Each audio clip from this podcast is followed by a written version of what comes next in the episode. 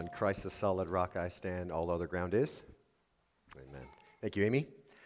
Good to be with you this morning. If you have little ones through grade four and you'd like them to be in children's church, they can be dismissed at this time. For the turn those lights on back in the back, Daniel, if you'd help me with that. rest of you, if you would, it's good to be with you back in the Word of God this morning. Hope this is not the first time you've been in it this week, because if it is, you are starving this morning, and that's not what the Lord intended for His Word and you.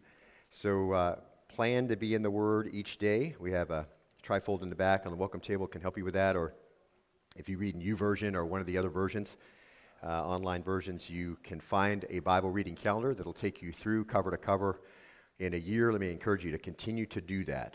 And then, really, what the Lord had planned for His Word for you, which He's exalted equal to His own name, will become part of your lifestyle. You will begin to see those attributes the Lord wants to be in your life, see the things He wants out, see the places where you can praise Him. You'll know the kind of God He is and how He works, and you'll be able to understand what's going on in the world around you as you are prepared to do those things through His Word. So that's my encouragement today. Hopefully, that's not your plan in the back behind me on the screen, having enough coffee to get through a boring sermon. I'm going to try to do my best not to put you to sleep, but if you need coffee, it's always available in the foyer, okay? So, God's plan for a healthy church is study through the books First and Second Corinthians, the highs and lows of ministry. It's our new stop here as we get to chapter six, dealing with disappointing responses.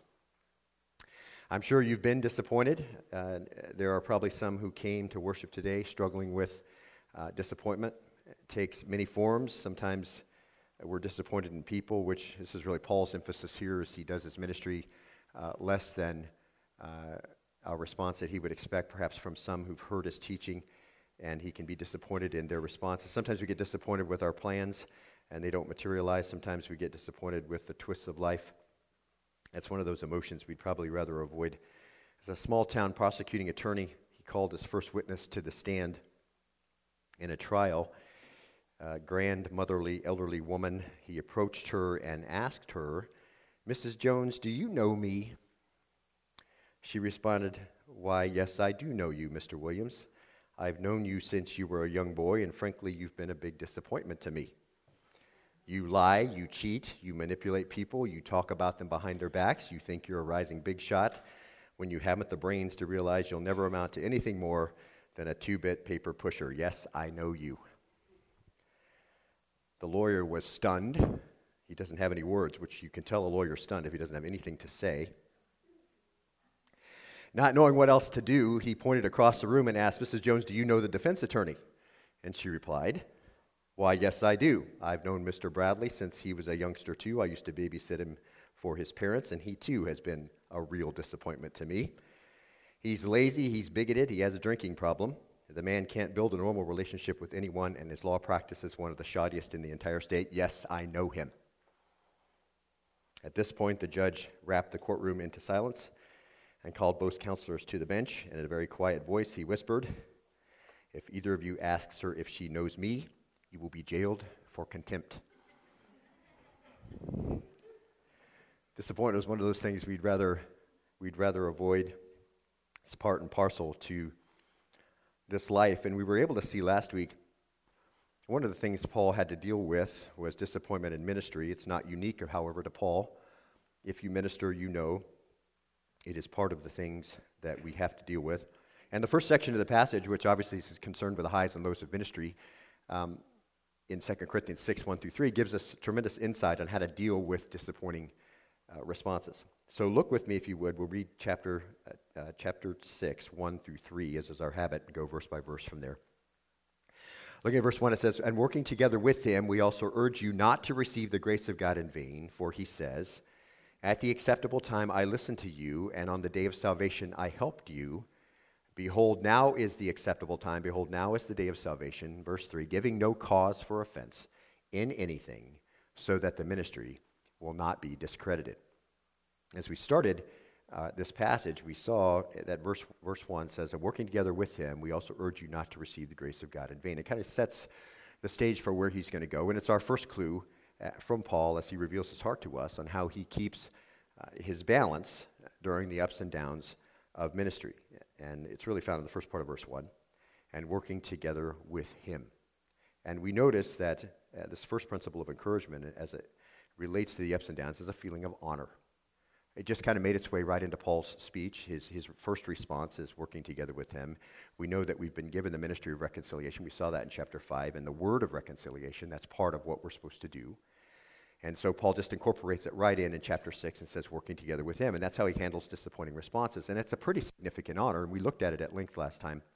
It should have a wonderful stabilizing effect on, on the laborer in the highs and lows of ministry. And it should as well, um, uh, a very well established principle from the Word of God, which really, uh, as we saw last week, and we can get excited about it. And it's an obvious encouragement to the work that you do, regardless of whatever the response may be. It may not be what you hoped it would be.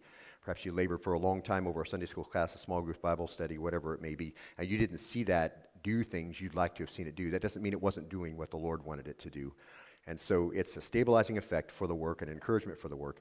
And we can get excited about privileges of working with uh, people that the world offers. And we, we think about somebody that we'd like to work together with in our field of study as someone we admire. Uh, but, beloved, I think there isn't anything in the world that offers uh, you anything compared to working together with the Lord. And we went through that at length. If you missed that, you can catch that online. And uh, then the next part of that, it says, working together with him, he says, we also urge you. Uh, some in the church in Corinth, believers who had been reconciled, were not doing what needed to be done, and they weren't doing it at the level that it needed to be done. And Paul wasn't content to let it stay that way. And so uh, he was invested, he was passionate about what uh, God had called him to do. And so, that second principle of encouragement during the ups and downs is a sense of investment, a sense of dedication. So, regardless of how the response may have been, regardless of what it may have happened over time, he continues to urge, he continues to bring to light what needs to be done. And, and the minister is an urger, if we saw last time, right at the end last time, if you will, an, an entreater, a beseecher, a pleader. That's what the minister does. And, and that's what uh, he means when he says, We also urge you. So we're working together with him. We saw that in the first, verse, first phrase in the ministry of reconciliation. But we're also uh, working with him in urging you. See, there's two things going on here. Paul says we work together with him, and we also urge you. And at that, we urge, present active, indicative, parakaleo, we come alongside of you. We call you to our side, if you will. We exhort uh, you to listen and respond. Those ideas, they're connected with what it means to urge. So they're not doing what they're supposed to be doing. So part of the job uh, of a minister, part, part of a job of a, uh, someone who ministers among the people, part of the job of a pastor is the pleading for that same commitment over and over again. And here, uh, what is Paul pleading for? What is he modeling for us? He says, not to receive the grace of God in vain. And that was our next principle of encouragement uh, in the ups and downs of ministry is, is continue in exhortation, continue in reminding, continue in encouraging, continue to call people back. And we, we took a long time with this last time. As we looked at the New Old Testament, saw God is really that kind of God. He is constantly calling people back, constantly sending uh, the prophets, constantly sending his people into uh, the children of Israel to help them be called back, and constantly still doing it now. Uh, we see that in Ephesians chapter 6 a number of different places where the Lord has given to the church certain men to do a certain job, and they're to continue to call his people back. And God's a pleader all through the scriptures. We saw that last time. And, and you are here, and we saw in chapter 5, as God's ambassador, as if God were making an appeal through you. So, as a believer, that's your job to be an ambassador.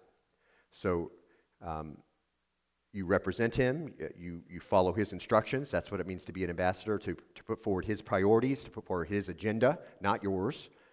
And so uh, don't be discouraged because you have to be a pleader in, in regards uh, to your ministry. It might be your chief function, it might be the main thing you have to do all through your ministry.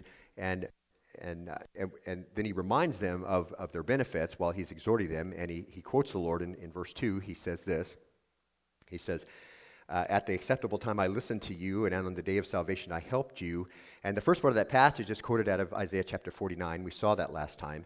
And it's really a conversation between God and Jesus, where Jesus says in Isaiah that his ministry as a substitutionary atonement for the nation of Israel was rejected. So it was a, it was a ministry in vain. And the Lord answers back and says, It was not a ministry in vain. I will accomplish everything that I intended to accomplish through your work, and Israel will be redeemed, and all the promises will be fulfilled. So, not to, not to be discouraged that that is part and parcel of how God works. Sometimes it's not the initial response that you're looking for, but the Lord is at work through the ministry if it's a faithful ministry. And then Paul says, Behold, he says, now is the acceptable time. Behold, now is the day of salvation. And we see that, that in spite of all the circumstances of his ministry, uh, we see this next principle of encouragement as we deal with the highs and lows of ministry. It's number four. Paul kept his sense of urgency, and we're to keep our sense of urgency too. Now, if you think about Paul, and we've talked, you know, we've, we've been looking at his ministry all through the book of 1 Corinthians and now into 2nd, we understand some of the things he had to deal with in the church, and they were, they were difficult. Hardship, hard things being said, critical people, you know, uh, factions, difficulty inside the church among believers, doing things incorrectly, people, everybody talking at once during this, the, the, uh, the service, people standing up and saying things in the middle, you know, doing the communion incorrectly. I mean, We, we just looked at all of that kind of stuff. So Paul's been through all of this, okay? So it's easy if you're really jaded and it's just really about, you know, they're not listening to me and so I don't think I'm being very effective here and, you know, they're not doing what they're supposed to do and it's all kind of centering around you. It's going to e- be easy to get discouraged and to be burnt out, really, to be, to be uh, honest with you. But Paul keeps this sense of urgency and, of course, calls us to that too because when people slip backwards, and you have to go back over things you've covered already, if it's three steps forward and two steps back, or two steps forward and three steps back, whatever the situation may, uh, may indicate, and you have to go through it again, it's easy to lose the sense of urgency. It's easy to just become, you know, here we go again, you know, and, and that when people, you know, don't respond like you hope they would, you know, that prideful, they've heard this all before, they are undoubtedly going to need to hear it again, and that can chip away at your fervor. When you have to go back and repeat stuff that you've had to repeat before, and it seems like really the basics of how, how church has to work and all that, that can, that can take away and chip away your, at your fervor. If you're not coming in with eyes wide open and realizing this is part and part parcel of what you're supposed to do. You are, you are going to call them back continually, and you are going to be continually, uh, with fervor, bringing that fervor to the ministry. Because that's what the Lord's called you to do, not because something's going on that you either like or dislike. It's not it's not subjective that way, it's very objective. This is the ministry, and you keep doing it. And Paul models this urgency again and again for the hundredth time or more. Even though he's been, he's been worn out, even though he's been uh, abused, whatever it has been, he just continues to keep this urgency. And what he's saying to the Corinthians and to all of us is this is no time for weakness. This is no time for vacillation. This is no time for feebleness. It's like uh, Laura has many times encouraged me over the years. What, what did you expect you know, I'll come home and I'll be discouraged. What did you expect in ministry? We're in the last days of ministry. And what does, what does Paul say in Timothy about the last days of ministry? So shouldn't surprise us in what I'm saying is you do ministry, and sometimes it's discouraging. Sometimes people do things you wish they wouldn't do. That should not surprise us. Paul dealt with many of these things as he has uh, worked his way through these churches, and we have to deal with it too. So it's no time for weakness, it's no time for vacillation, no time for feebleness. Now, as we closed last time, this is a verse we didn't get to, so I want to I wanna get into this because this is a, it's a great illustration, has some things to say about, about vacillation, has the same things to say about feebleness. Verse 32 says this. The writer writes this He says, But remember the former days when, after being enlightened, you endured a great conflict of suffering, partly by being made a public spectacle through reproaches and tribulation, and partly by becoming sharers with those who were so treated. So, in other words, it's a difficult time for you in the church here as they're being, uh, they're, they're being written to, uh, and you had a hard time. And, and you bore together with those who also were having a hard time. And then it says, verse 34 For you showed sympathy to prisoners and accepted joyfully the seizure of your property, knowing that you have uh, for yourselves a better possession and a lasting one. Verse 35 there do not throw, Therefore, do not throw away your confidence, which has great reward. For, catch this, you have need of what? Endurance.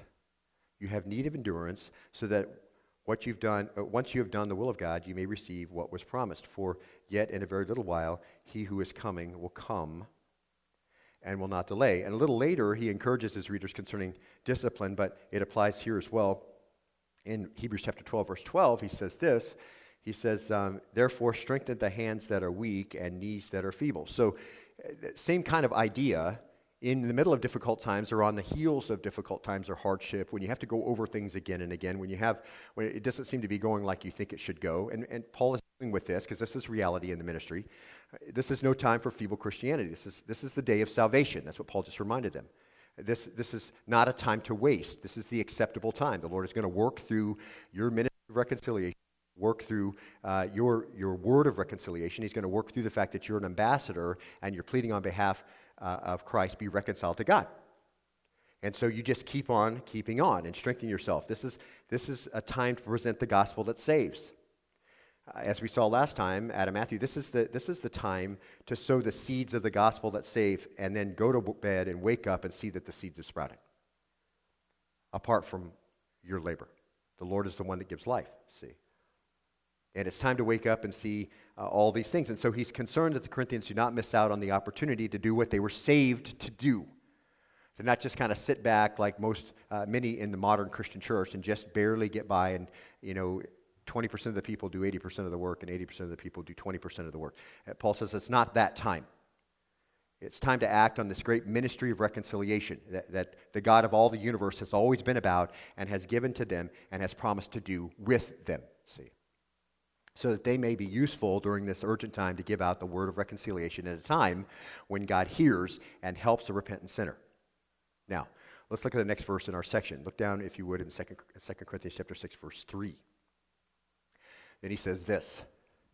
And, and beloved, you, you, you know this by now because you've known me for 10 years, but as you go through these passages, you realize it may be a very short verse, but the principle may be a large one. And you get that. We don't have to cover a huge amount of the text to receive a huge blessing from reading it. See, if we, if we do our due diligence when we read something like this, we can't just gloss over it because it implies so much and there's knowledge that has to be there in place. So Paul says this, verse 3 giving no cause for offense in anything, so that the ministry will not be discredited. And this is where we find our next principle. If you're a note taker, you can put this on the back of your bulletin. In dealing with the highs and lows of ministry, and particularly here, disappointing responses. And this is number five Paul's principle of personal assessment or self evaluation. It's Paul's principle of personal assessment or self evaluation. Okay? Now we know as we share the gospel, as we disciple people, as we teach, whatever the case may be, uh, whatever part of the ministry that you are part of, that people who are uncommitted, people who are doing less than they should be doing, or people who walk in open disobedience and sinfulness, right? After you've given them the gospel, they understand the word of God, they've come to faith, they understand blessing tied up with obedience, and then they just do whatever they want to do. We've had all those experiences, whatever the case may be, and whoever you're talking about, eh, whoever is in your mind, and eh, so they're disobeying the, disobeying the clear commands of Scripture, or they're uncommitted, or they're doing a lot less than they should be doing, whatever it is, what do they do? Well, they're always looking for reasons to justify their responses. Uh, if they're walking in disobedience, they're looking for a reason to justify that disobedience, right? And, and if they're not doing what they should be doing, they always look for reasons to justify why they're not doing what they should be doing, why they're not involved at the level they need to be involved in, why they're not uh, doing the work of reconciliation, why they're not giving out the word of reconciliation, why they're not representing the Lord as an ambassador. Because these are the jobs we've been given. All believers have been given these jobs. And when they're not doing that, whatever it is, they're always looking for reasons why they're not doing it. They want to justify why they're doing I'm too busy, I've got too much going on, you know, I'm overcommitted, I'm, I'm whatever, right? But I think the intended takeaway for us here in the course of ministry is this that we provide no justification for their underwhelming response. You get it? I think that's the takeaway here. And, and this is an important one for Paul because we see it with him many, many times throughout his letters. We're not going to put ourselves in a place so that it could have something to do with us. And Paul makes that clear. And he's had to do this a lot in the past it's important for him to, to evaluate his life and make sure there's no excuse for someone to resist the truth. And that could be by being sure, uh, as we just kind of apply it to ourselves, by being sure we're, we're doing what we're doing for the right reasons and with the right attitude so it has personal integrity connected with it. So you're not just kind of going through the motions because you have to, because your wife or your husband expect you to, or because somebody's showing up and you've got to do it but instead you're doing it for the correct reasons, investing in, in eternal, uh, in, in eternal kingdom. You, you, you know you're an ambassador, you're, you're doing the hard work and putting yourself there where you can do it. So it could have to do with doing it the right reason, for the right reasons, and you're taking a hard look at that and making sure that personal integrity is intact. It could also have something to do with providing no legitimate foundation for some to say that our Christian uh, faith is counterfeit or hypocritical right? In other words, being sure that, uh, that what you're saying is not in conflict with personal virtue or morality. You're not saying one thing and living some other way in your life, in your private life. Okay, so you want to make sure that's not the case, or, and we'll look at all of these things as we go through, or, or anything you allow in your life as it, as it re- involves personal freedom. You just want to make sure that you're taking a look at your life, a hard look, as Paul did, and making sure you're not providing some obstacle that is causing that underwhelming response. And so there's, there's some personal integrity involved here, and Paul wants to take a look at it. And it's a very common topic, and Paul revisits this over and over again And because we've seen it so many times from him, I think by now we can say, and we should say, that if, if there's any place where integrity and good conscience are important, it's in the church. For those who serve in the church, it's in the ministry. It's in the life of the pastor. It's in the life of the servant of God, the evangelist, the spiritual leader, those who lead ministry, all of those things. Now, beloved, as we said before, it's not that those people don't sin, okay? Because that would be impossible, and that would also be in conflict with what we understand from the Word of God. But they're dealing with that sin on a regular basis, as they should, following the prompting of the Holy Spirit. Okay, so those people who are leading have not been placed on some pedestal whereby they have no they no longer deal with the same type of of uh, difficulties and and and uh, temptations and whatever that you're dealing with. They they are dealing with those things, but they're dealing with them correctly. Okay, Paul wouldn't have said, "I've reached a place where I don't sin." In fact, Paul says in Romans chapter seven, after he came to know Christ, that everything that was he thought he was doing fine, and he realized he was doing very poorly. And the law came to life, and he realized all these things were in his life. And the more he understood the Word of God, the more it revealed the things that were in conflict with what he understood. And so it was a constant battle, okay? And then at the end, he just pleads and says, Who will deliver me from this body of death? And what does he say? Well, Christ will. Eventually, someday, the body, which is that seat, that, that, that uh, beachhead where sin still has a hold, uh, will be done away with and a new body will be yours and it'll no longer be subject to those things and so we understand that it's not we're not talking about someone who's come to the place where they don't sin we're just talking about somebody who's dealing with those things as they should but I think as you think about the ministry in the life of the pastor, servant of God, the, the evangelist, the spiritual leader, uh, they, they, have to maintain an integrity in order to have credibility to set an example for all to follow. Because you don't want to be there doing something that's at odds with the Word of God, or you've allowed something in your life in freedom that causes somebody to stumble, or you're just being real lackadaisical about it, and then that becomes the, the reason for the un, uh, uh underwhelming response. And yet, there are many in spiritual leadership, and there always have been, who lack that integrity. See, they're doing the things they do in ministry for the wrong reasons, or with the wrong attitude, or because they're not uh, taking what's in the Word of God and delivering it to those under their care, uh, from the kitchen to the table, as we talked about before, as a galley slave.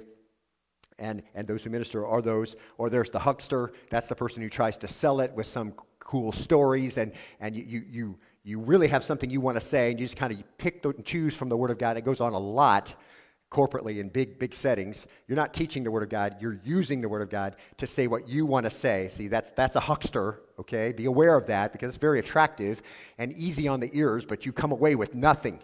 You're empty. You're, it's, a, it's no reason the church, it's no reason, it's, it's no wonder that the church is emaciated spiritually because that's the kind of teaching we get a lot, okay? Whatever the speaker wants to say, and he just kind of picks and chooses from the Word of God to kind of help underwrite what he's trying to say. All right? And so you got the hucksterism, and you got just the false teacher. They just come out and just say the wrong things, and they teach wrong theology, and you've got to be aware of that. And if you're reading the Word of God regularly on a daily basis, it will right away prompt your conscience because the Holy Spirit is being uh, is forming your conscience. and You can say, "Whoa, that's not right." So all those things are going on. We see that going on all around us. Okay, and and or you know they're saying one thing and they're doing another. See. So there's a lot of immorality going on, and, and, and it ends up coming out, and it will. Just takes a little bit of time, okay? If you're, if you're heading down an immoral road, eventually everybody will know, okay? So, guys, you, you know, just this is free as a side note. Keep control of your thought life. Because if you head down the thought life road and you're not reining that in, then eventually everybody's going to know, okay? Because sin will take you farther than you want to go to keep you longer than you want to stay, okay? So just keep that in mind. But this, this is important in the ministry as is everywhere else. And just Paul calls it here giving no cause for offense in anything. And that offense is a noun we've seen many times before, proskopen. It, it's the term uh, that has been totally removed from its context in our current society. So I want to clarify that, okay? Um, in our culture, uh, our culture seems to take offense at everything, okay? Um, truth is offensive to people today because feelings are the most important thing. And if someone takes offense, as it's used today, then it's almost automatically assumed that the speaker is at fault. So if you speak truth and they're offended, then you're wrong. Okay, well, this is not how Paul is going to present this to you. Okay, but uh, the word isn't used this way in Scripture. It isn't what Paul intends in his instruction. People can feel offended, but that doesn't mean that any offense took place. Okay, so I just want to clarify that. Paul's instructions aren't based on what other people feel, okay, but rather um, keeping a close watch on his own actions and his own motivations. That's the emphasis here. And one of the places that illustrates that very well is from Romans chapter 14, verse 13. I love this passage because it has two different phrases that have to do with this. And Paul is dealing here with issues connected to freedom in Christ, which are connected to this, this passage we're talking about now, because that's one of the ways you can, you can cause a stumbling block for people is you're, you, in your freedom in Christ, you're exercising things uh, that you shouldn't perhaps be because other people don't understand them, and you can cause them difficulty. But we'll get to that. But here he's talking about issues related to freedom in Christ. And we looked at this at length a number of years ago. I'll just remind you quickly. We won't go through the passage uh, in any huge depth, but it's an important illustration for our passage this morning.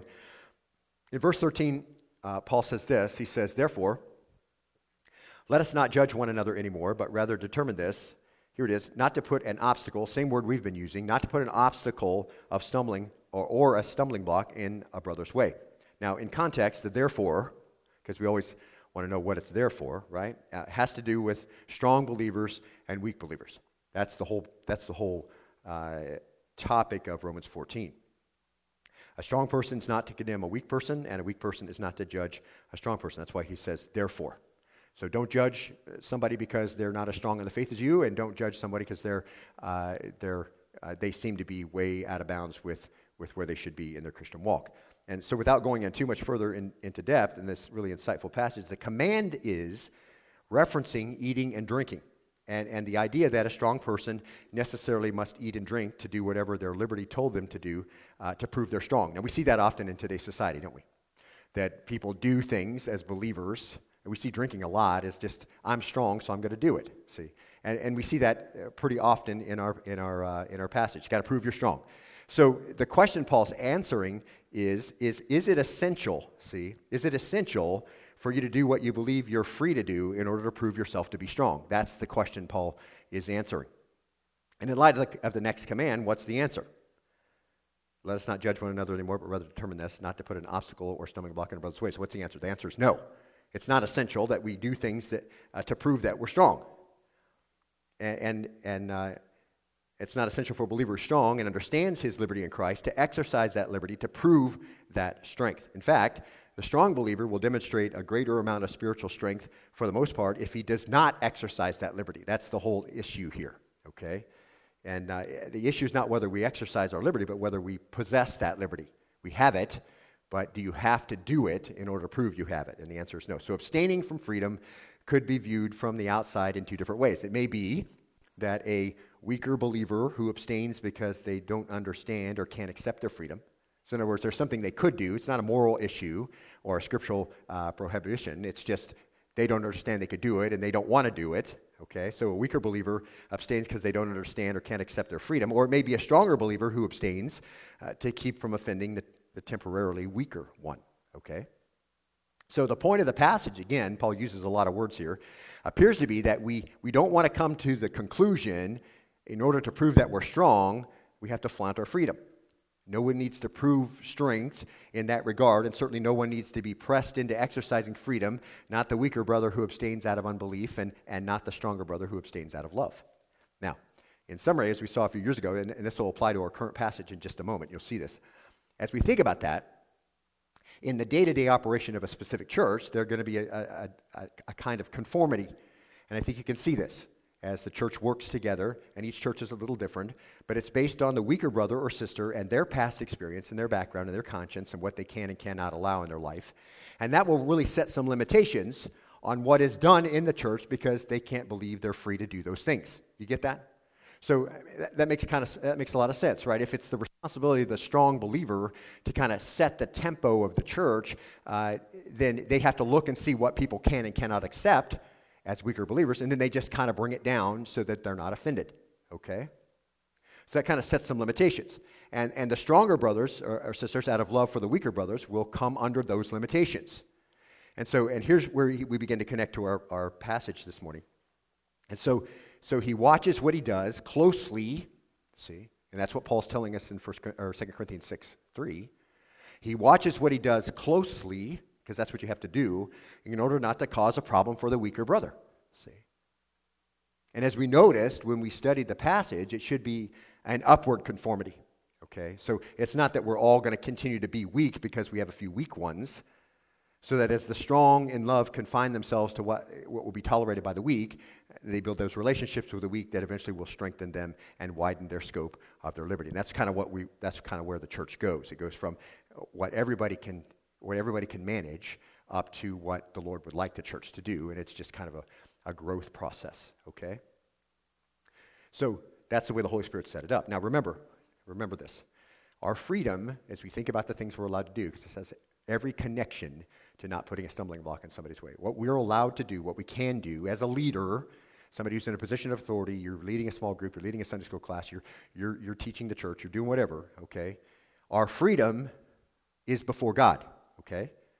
Our liberty is before God, it's vertical, okay? it, it is not limited in non moral, preferential things. It's not limited, okay? Non moral, preferential things. We're talking about, not talking about what the Lord says not to do, okay? You don't have the freedom to sin. You don't have the freedom to do other things that the Lord has said not to do, okay? And you don't have, to, you don't have the freedom to not do things the Lord has specifically said to do. These are preferential things that you allow in your life, okay? Now, the exercise of our freedom, so our freedom is vertical, but the exercise of our freedom is horizontal, okay? It's, it, and it's limited by love because it's connected to everybody else. In my own heart, I may feel I'm free to do many things I would never do because I don't need to do those things to prove I'm strong. And from the other side, I also don't need to do these things so that I may have an opportunity to express my love to those who are weak. See? So I don't do some things because I don't have to do them to prove I'm strong, and I also don't do some things because they might harm someone who's weaker in the, fle- in the faith, and I don't want to do that, and it's not worth it. You see? So both those things are in play. So if you think you're strong, then understand Paul's concern in looking at verse 13. It's, not to, it's to make sure you don't use your liberty uh, to the limit. And his point is not to have you flaunting your liberty, defining terms and conditions, and demanding your rights. Instead, it's to teach you to restrain your liberty for love's sake. So now that we have that context, look at verse 13 again, Romans chapter 14. Therefore, he says, therefore, let us not judge one another anymore, but rather determine this, not to put an obstacle, that's our word, proskopos. And here's the synonym stumbling block, that's the word scandalon, in a brother's way. And that really seems to clearly lay out the command for the stronger brother, doesn't it? And it lays out the command for those who minister, that they don't put themselves in a position where they're causing difficulty for someone and maybe an underwhelming response. And I believe it's what Paul's referencing in our passage as a principle of dealing with disappointing responses. Make sure you're not responsible for someone else's failing. Okay? So Paul starts out with, he says, Therefore, let us not judge one another anymore. And this appears to be directed to both the strong and the weak. It's connected to verse 10. Why do you judge your brother? Why do you regard your brother with contempt? And Paul confirms, see, he confirms that this is what's been happening. And he, and he tells them in no uncertain terms to stop it. He says, Let us and Paul just affirms there's some other things going on here, and, uh, something he must heed as well. He says, but let us, but rather determine this. In other words, make up your mind on this thing in this way. And here he switched to addressing the strong. Aorist imperative. Uh, this is calling for action. You initiate this action. So it's not an option. If, if you, uh, if you want to know when Paul's actually saying you, this needs to be done and needs to be done now, aorist imperative would, would tell you that. There needs to be a, a definite point where this has changed and your, your approach to this problem has completely switched, this is one of those places, okay? You initiate the action, make a decision, and your decision should be this not to put an obstacle or a stumbling block in your brother's way. That is, that is important, imperative for those who walk in the church, okay? Proskomma, that's, that's the obstacle, something, and, and that's a great, that's a great passage. For those of you who like to hike and, and run trails and stuff, that, that's something that would be in the trail. If your foot strikes it, that could turn your ankle, turn you off the trail, make you have to change direction a little bit. You're not supposed to put that, okay? It could cause you to fall, could be impeded, if you will, a, a log fall, any, anything like that, a washed out trail, anything that caused you to be impeded, okay? And in our passage in 2 Corinthians 6 3, Paul uses the same word. It says this He says, uh, giving no cause for offense in anything, giving no cause. There should be no part of your ministry or your life that could cause someone to be impeded on their journey. And, and that's the same idea in Romans. It's always going to be, at least initially, from the perspective of the weaker brother, or in this case, from someone who is responding to the ministry of reconciliation that you're doing. Uh, giving, that's the present active participle, didontes, vertic, uh, verbal adjective It's in the negative. So here's, here's the idea you are not to be a giver of hindrances. You're not to be that. That's what Paul says in our passage in 2 Corinthians 6. Because he says it in this way no cause in anything. So just make sure you take no cause in anything, or both the same word, he's just using it differently.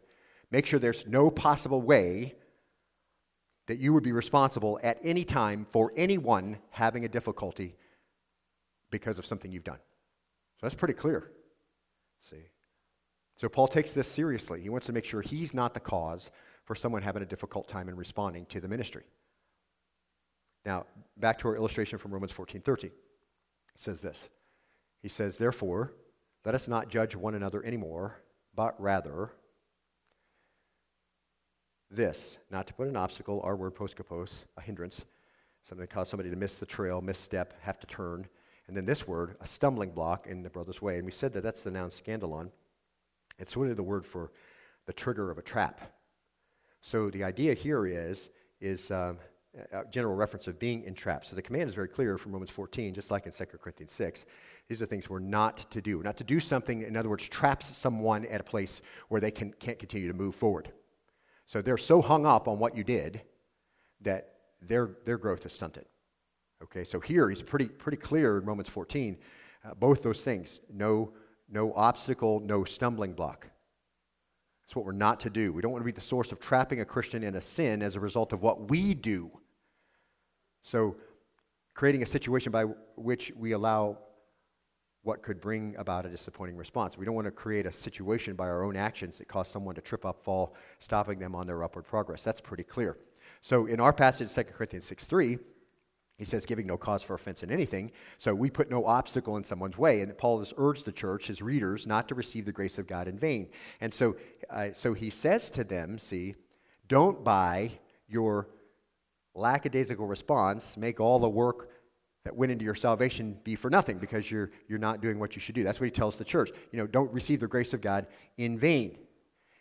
And he says to those who lead here that a self evaluation has to be in place so that his own conduct as God's messenger does not constitute a stumbling block.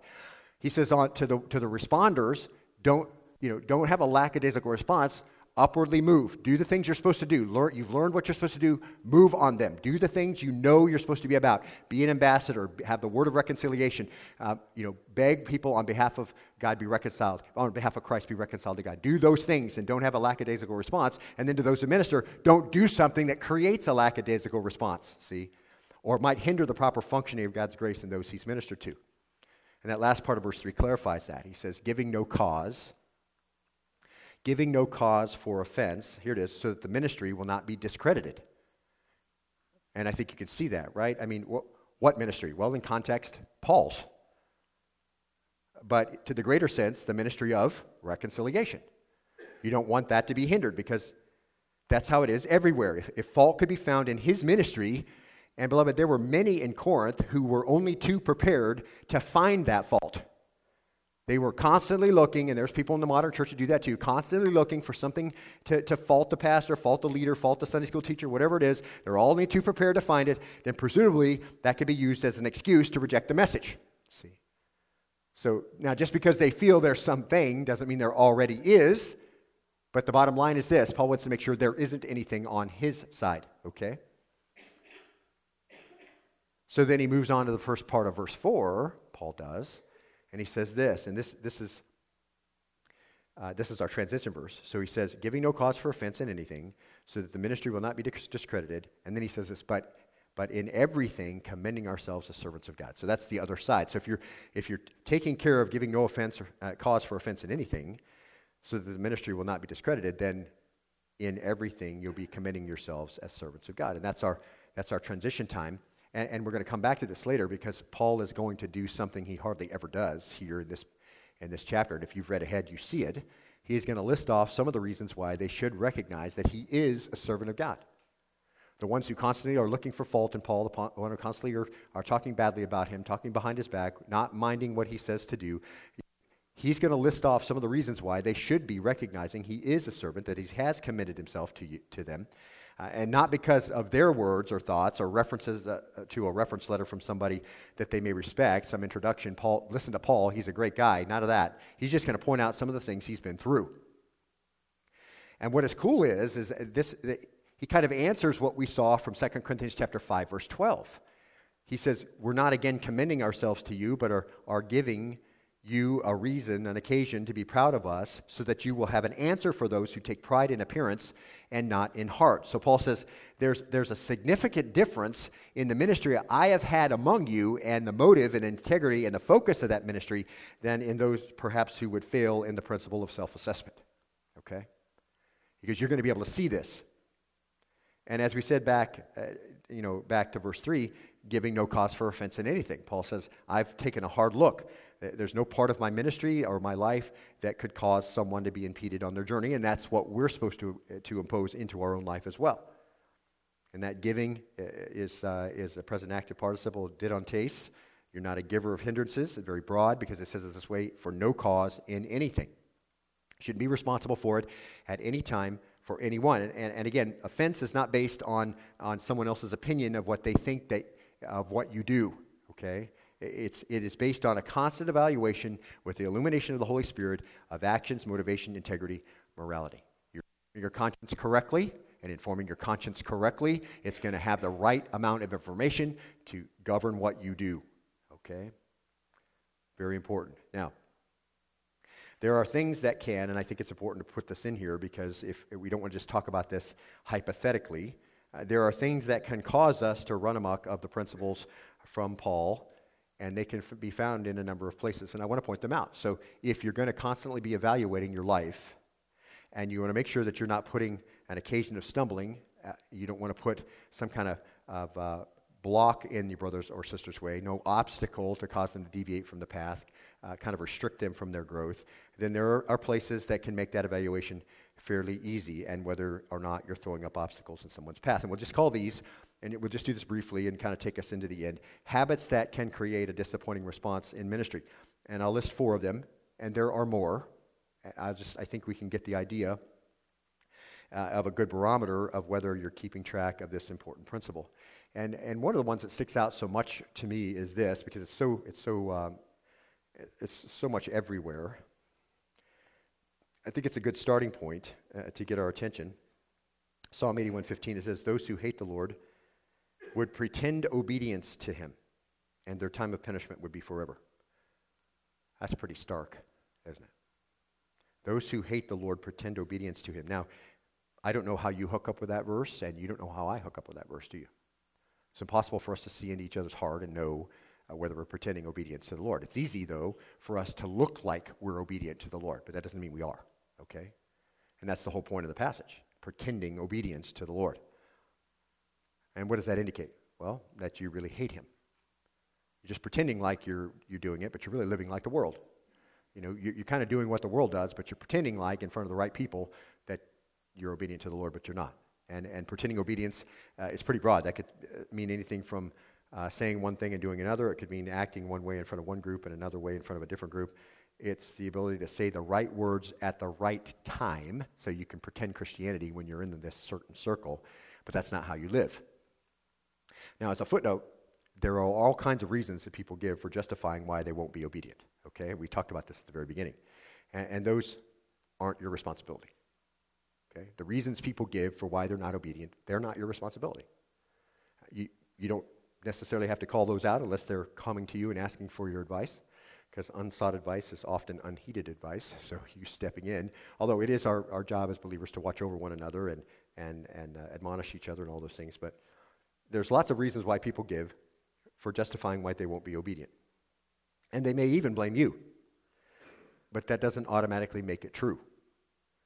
But these things we'll look at and finish up with today are things that you're responsible for as you minister to make sure you are not messing up the pathway.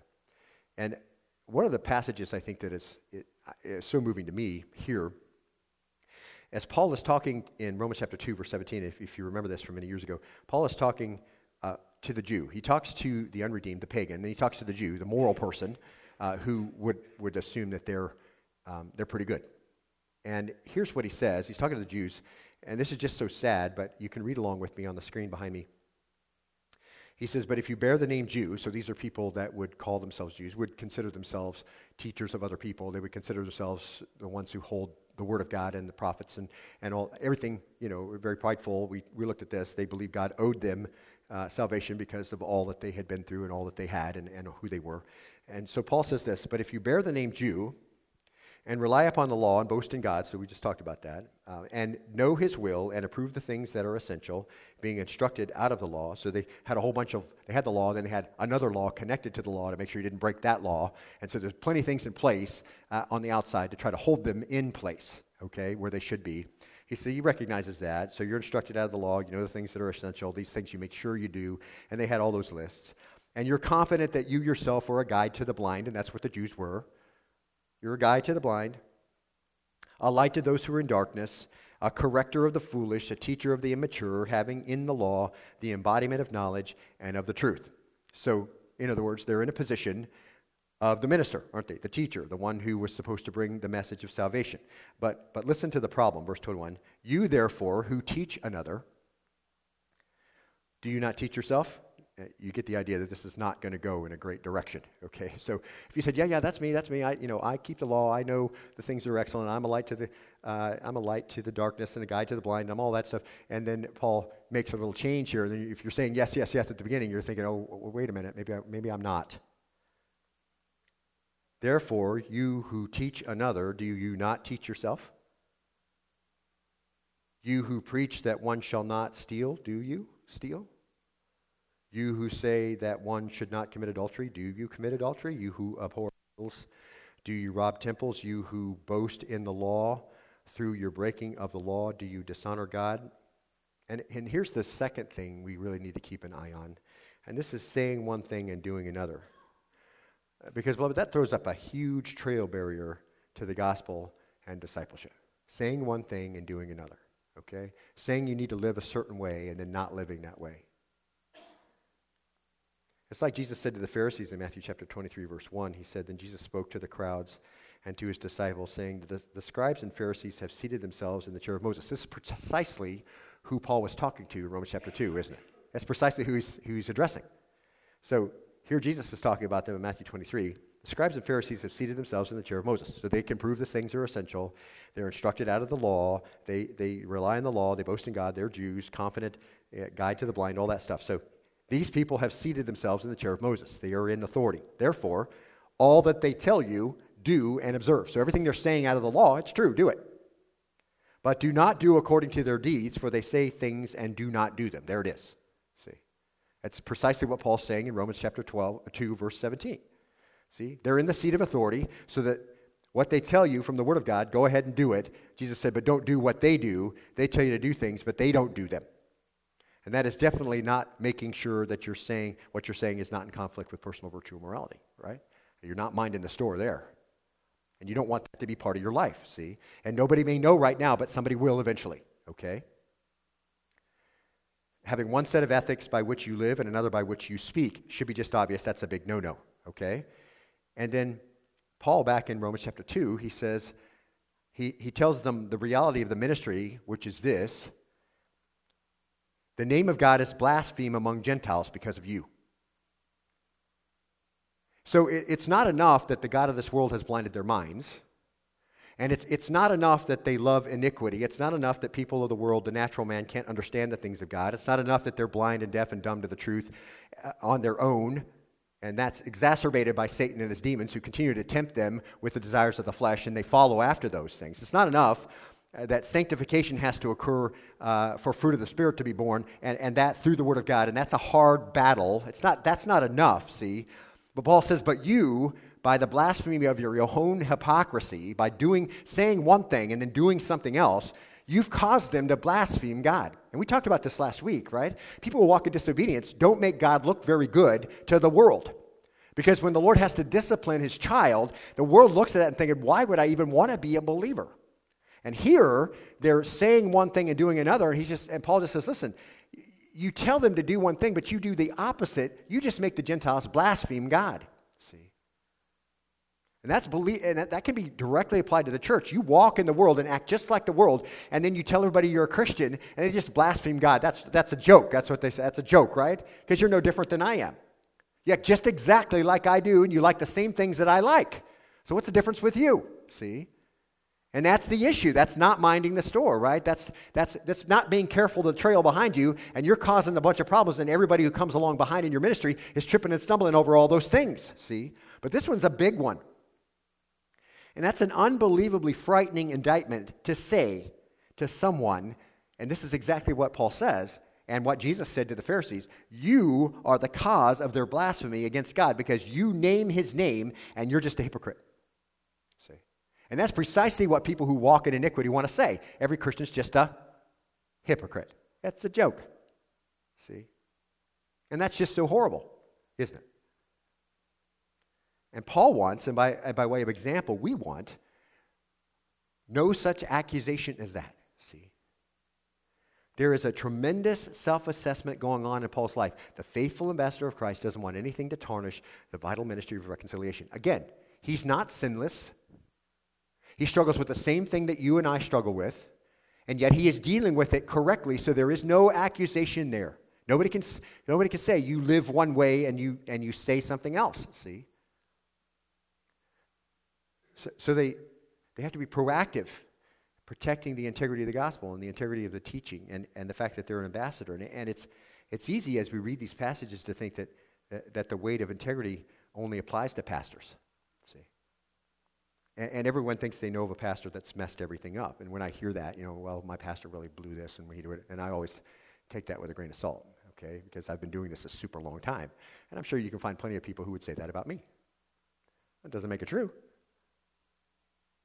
I could have messed up, no question.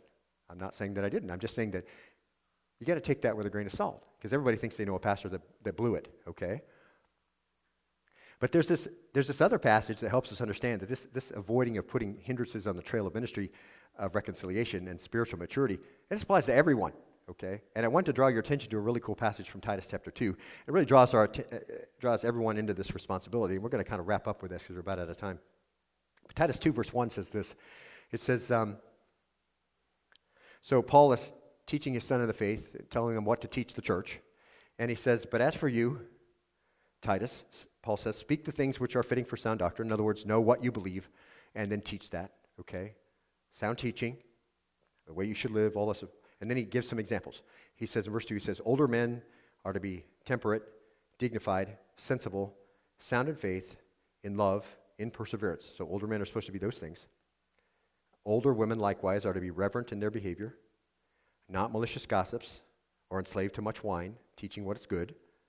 Verse 4 so that they may encourage the young women to be a husband lover, to be a child lover, so they have some teaching to do, and by example, okay, you can't, you're not going to be able to teach that if you didn't do it, okay, again, as a hypocritical kind of a response there if you didn't love your husband and if you weren't faithful to him, you didn't love your children, you just kind of let them grow up like they wanted and they don't love the Lord now, then you, have missed this opportunity to do this later, okay?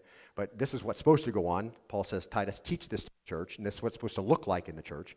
And then he says this he says, um, so, so older women teach the younger to love their husbands, to love their children, to be sensible, pure, workers at home, so keeper of the home, that's your primary primary job as a, as a wife, keeper of the home. There's other things you can do, but keeper of the home is the number one thing. Loving your husband, loving your children, those kinds of things. That's primary.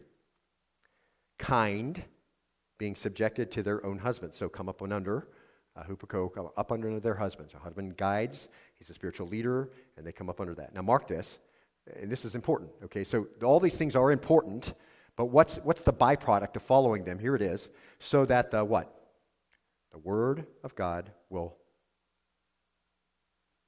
not be dishonored. See? Not just pastors, is it? Not just Sunday school teachers, not just small group leaders. Everybody, in particular, older men, right? Older ladies, younger ladies. Then it says, he's not done. Verse 6 likewise, urge the young men to be sensible. In all things, show yourself to be an example of good deeds. So, young men, this is your job. He says, T- T- uh, Titus, teach the church, teach the young men to be sensible in all things show yourself to be an example of good deeds. with purity and doctrine. So understand what you believe and why you believe it and act on it, okay? Dignified, see. Sound in speech, which is beyond reproach. So reining in your tongue, making sure you're not delving into things you shouldn't be talking about, coarse jokes. You know, we, we know all that stuff, okay? We've talked about it before, especially on men's retreat. We talked about all that. Mark it, here it is. What's the reason why we do that? So that the opponent will be put to shame, right? Having nothing bad to say about it. So you've got an opponent, did you know that? Constantly accusing you before the Lord and demons who are about that all the time, eh, but they'll have nothing bad to say. Why? Because you're doing these kinds of things. So again, it's not just that you should do them, but you do them because there's a byproduct of doing them, which is the opponent has nothing bad to say. And those who oppose you in the culture can look at your life and say, you know, I, I, I can't stand this person. They're a believer. They say they're a believer. I think all believers are hypocrites, but you know, this guy, he really does walk in integrity. You know, there's nothing conflicting there. There's no obstacle on the trail people who are following and they're having to trip over it. And there's no trap of you being in your sins, trapping them and keeping them from going forward, see? Then verse 9 says, he's not done. He says, uh, urge bond slaves. So you can read that as those who work for other people, okay? Those, if you're an employee, urge bond slaves to be subject to their own masters in everything. So whoever's over you, uh, your employer, you're subject to them okay? You're not dodging the man whenever you get a chance, kind of wasting your time, whatever. Be subject to your own master and everything. Be well pleasing, not argumentative. So they may not be right, but you're not supposed to what? Always argue with them, okay? A lifestyle of being argumentative. Uh, not pilfering, so you're not taking stuff that doesn't belong to you, but showing all good faith. Mark it. What happens when you do that? So that they will adorn the doctrine of God, our Savior, in every respect. So when you work hard as an employee, when you don't when you're not argumentative all the time when you're not taking things that don't belong to you when you're doing what you're supposed to do and you're coming up under their authority what do you do? You adorn the gospel. You see that? You adorn the gospel. See? You make the gospel look great because you come up under your person who's over you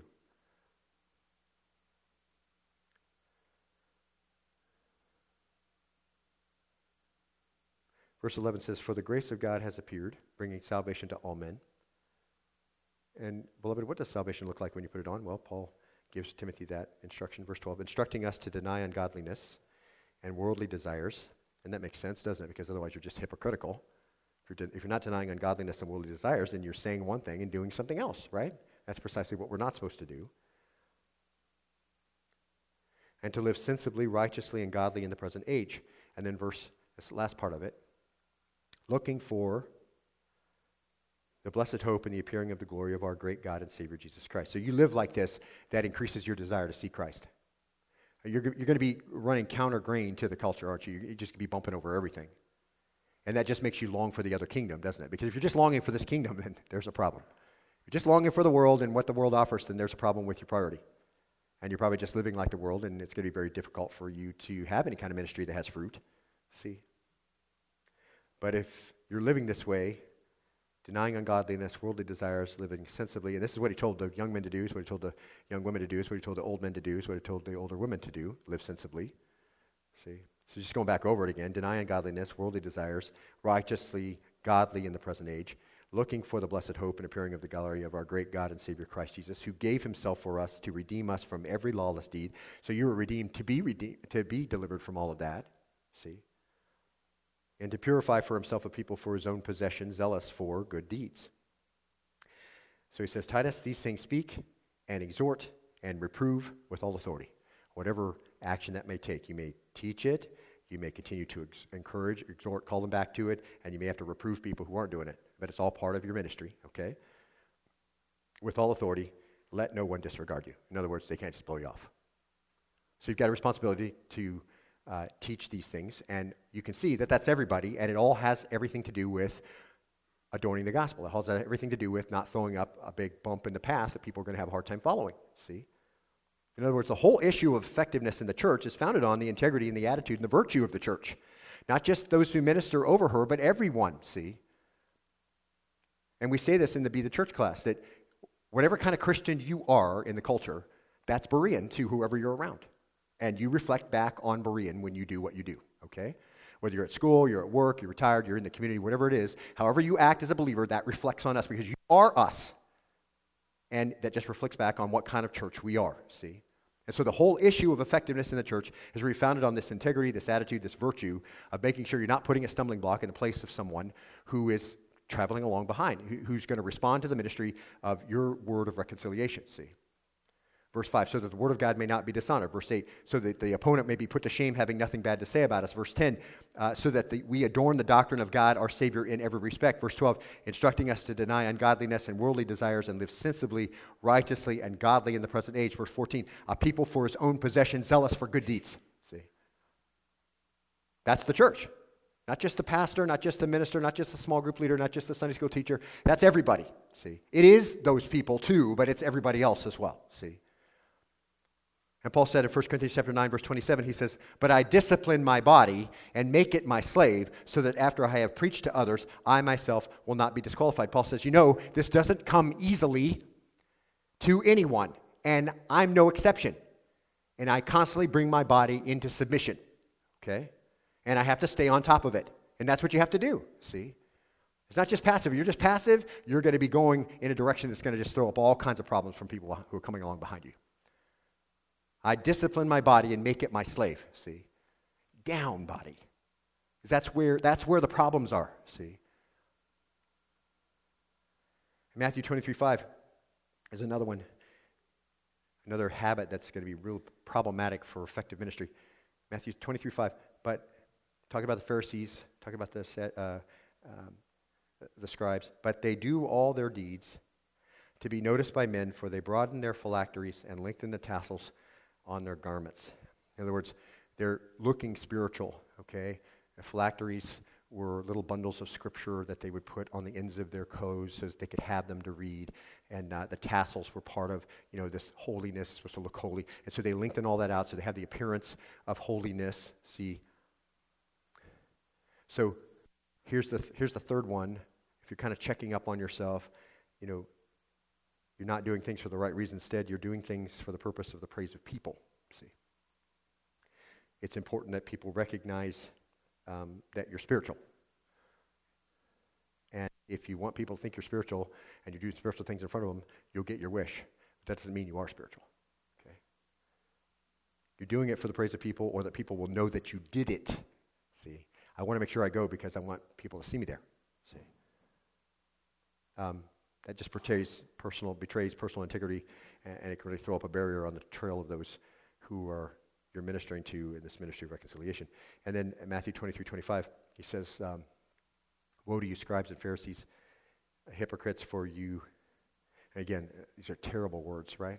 I mean, hypocrite. Uh, we definitely don't want to s- hear the Lord say, Well, not that well done, you big hypocrite, right? Well done, good and faithful servant, you know? Woe unto you, scribes, Pharisees, hypocrites, for you clean the outside of the cup and of the dish, but inside they're full of robbery and, and self indulgence. This is precisely what Paul was talking about, right? In, in, uh, in the earlier passage out of Romans. You're full of robbery and self indulgence. You just kind of do whatever you want. You take whatever you want. You do it for your own uh, self interest. You blind Pharisee, remember, Paul says, you think you're a guide to the blind. He's calling them blind. You're no guide blind Pharisee first clean the inside of the cup and of the dish, and so that the outside of it may become clean also. So here's the fourth one. You're just kind of checking up. You want to make sure you're not throwing, you're making sure you're evaluating carefully what's going on in your life so that you're not putting some obstacles in the trail uh, of your ministry. So not, not taking care of the hidden things, the hidden things that you don't want anybody to know about.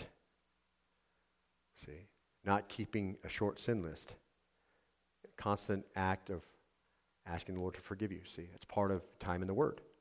Repentance, you know, we confess our sins, He's faithful and just to forgive our sins and cleanse us from all unrighteousness. When you came to faith, beloved, did you know that was the first, that was the first step of repentance, and it became the lifestyle. It's telling the Lord what you've done that was wrong, using the Word of God as the model, holding up the holy standard so you know what it is. And then you can just come to Him and say, Lord, I, I didn't do very well here. I want to do better. So if you're not taking care of the hidden things, things, things you don't want anybody to know about, and you're not keeping a short sin list, that's going to betray personal virtue and morality, and it's going to create a disappointing response in ministry because eventually it's going to come out, see. And that's the essence of what we saw in 2 Corinthians 4 2. Paul says, But we have renounced the things hidden because of shame, right? Those things in your life, you'd rather they would be shameful if everybody knew, and you just renounce them.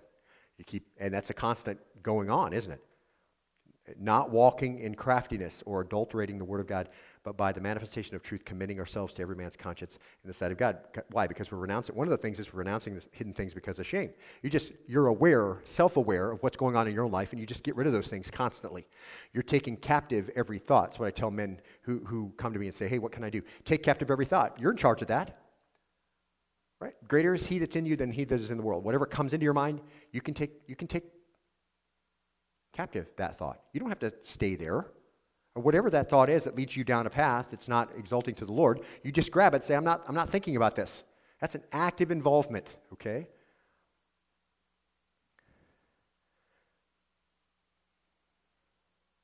Protecting purity, protecting morality, integrity, it's essential. That's exactly what Paul says. He says in verse 3, he says, giving, giving no uh, cause for offense in anything so that the ministry will not be discredited. And if you're keeping track of those things, then the first part of verse 4 will be true. But in everything, commending ourselves as servants of God.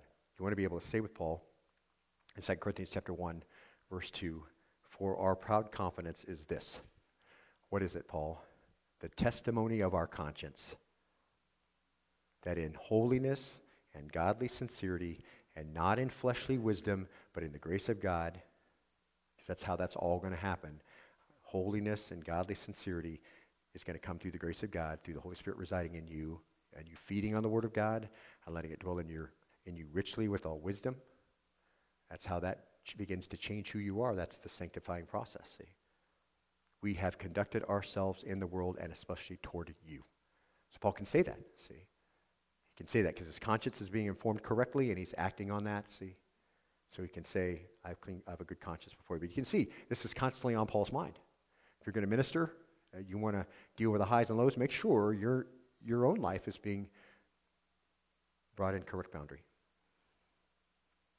He says in 2 Corinthians 5.11, he says, um, knowing the fear of the Lord, we persuade men, but we are made manifest to God, and I hope that we're made manifest also in your consciences. That's where we're going to go next week. He's going to start talking about the reasons why, you know, if you looked at my life, Paul says, you'll see some of these things that should indicate why what I've done among you is a proper thing, and I've not thrown up any roadblocks in front of you. But, beloved, that takes work, okay? That takes work. It takes self awareness and time in the Word each day so that there is an active dialogue between you and the Lord. It's going on every day. How can a young man keep his way pure?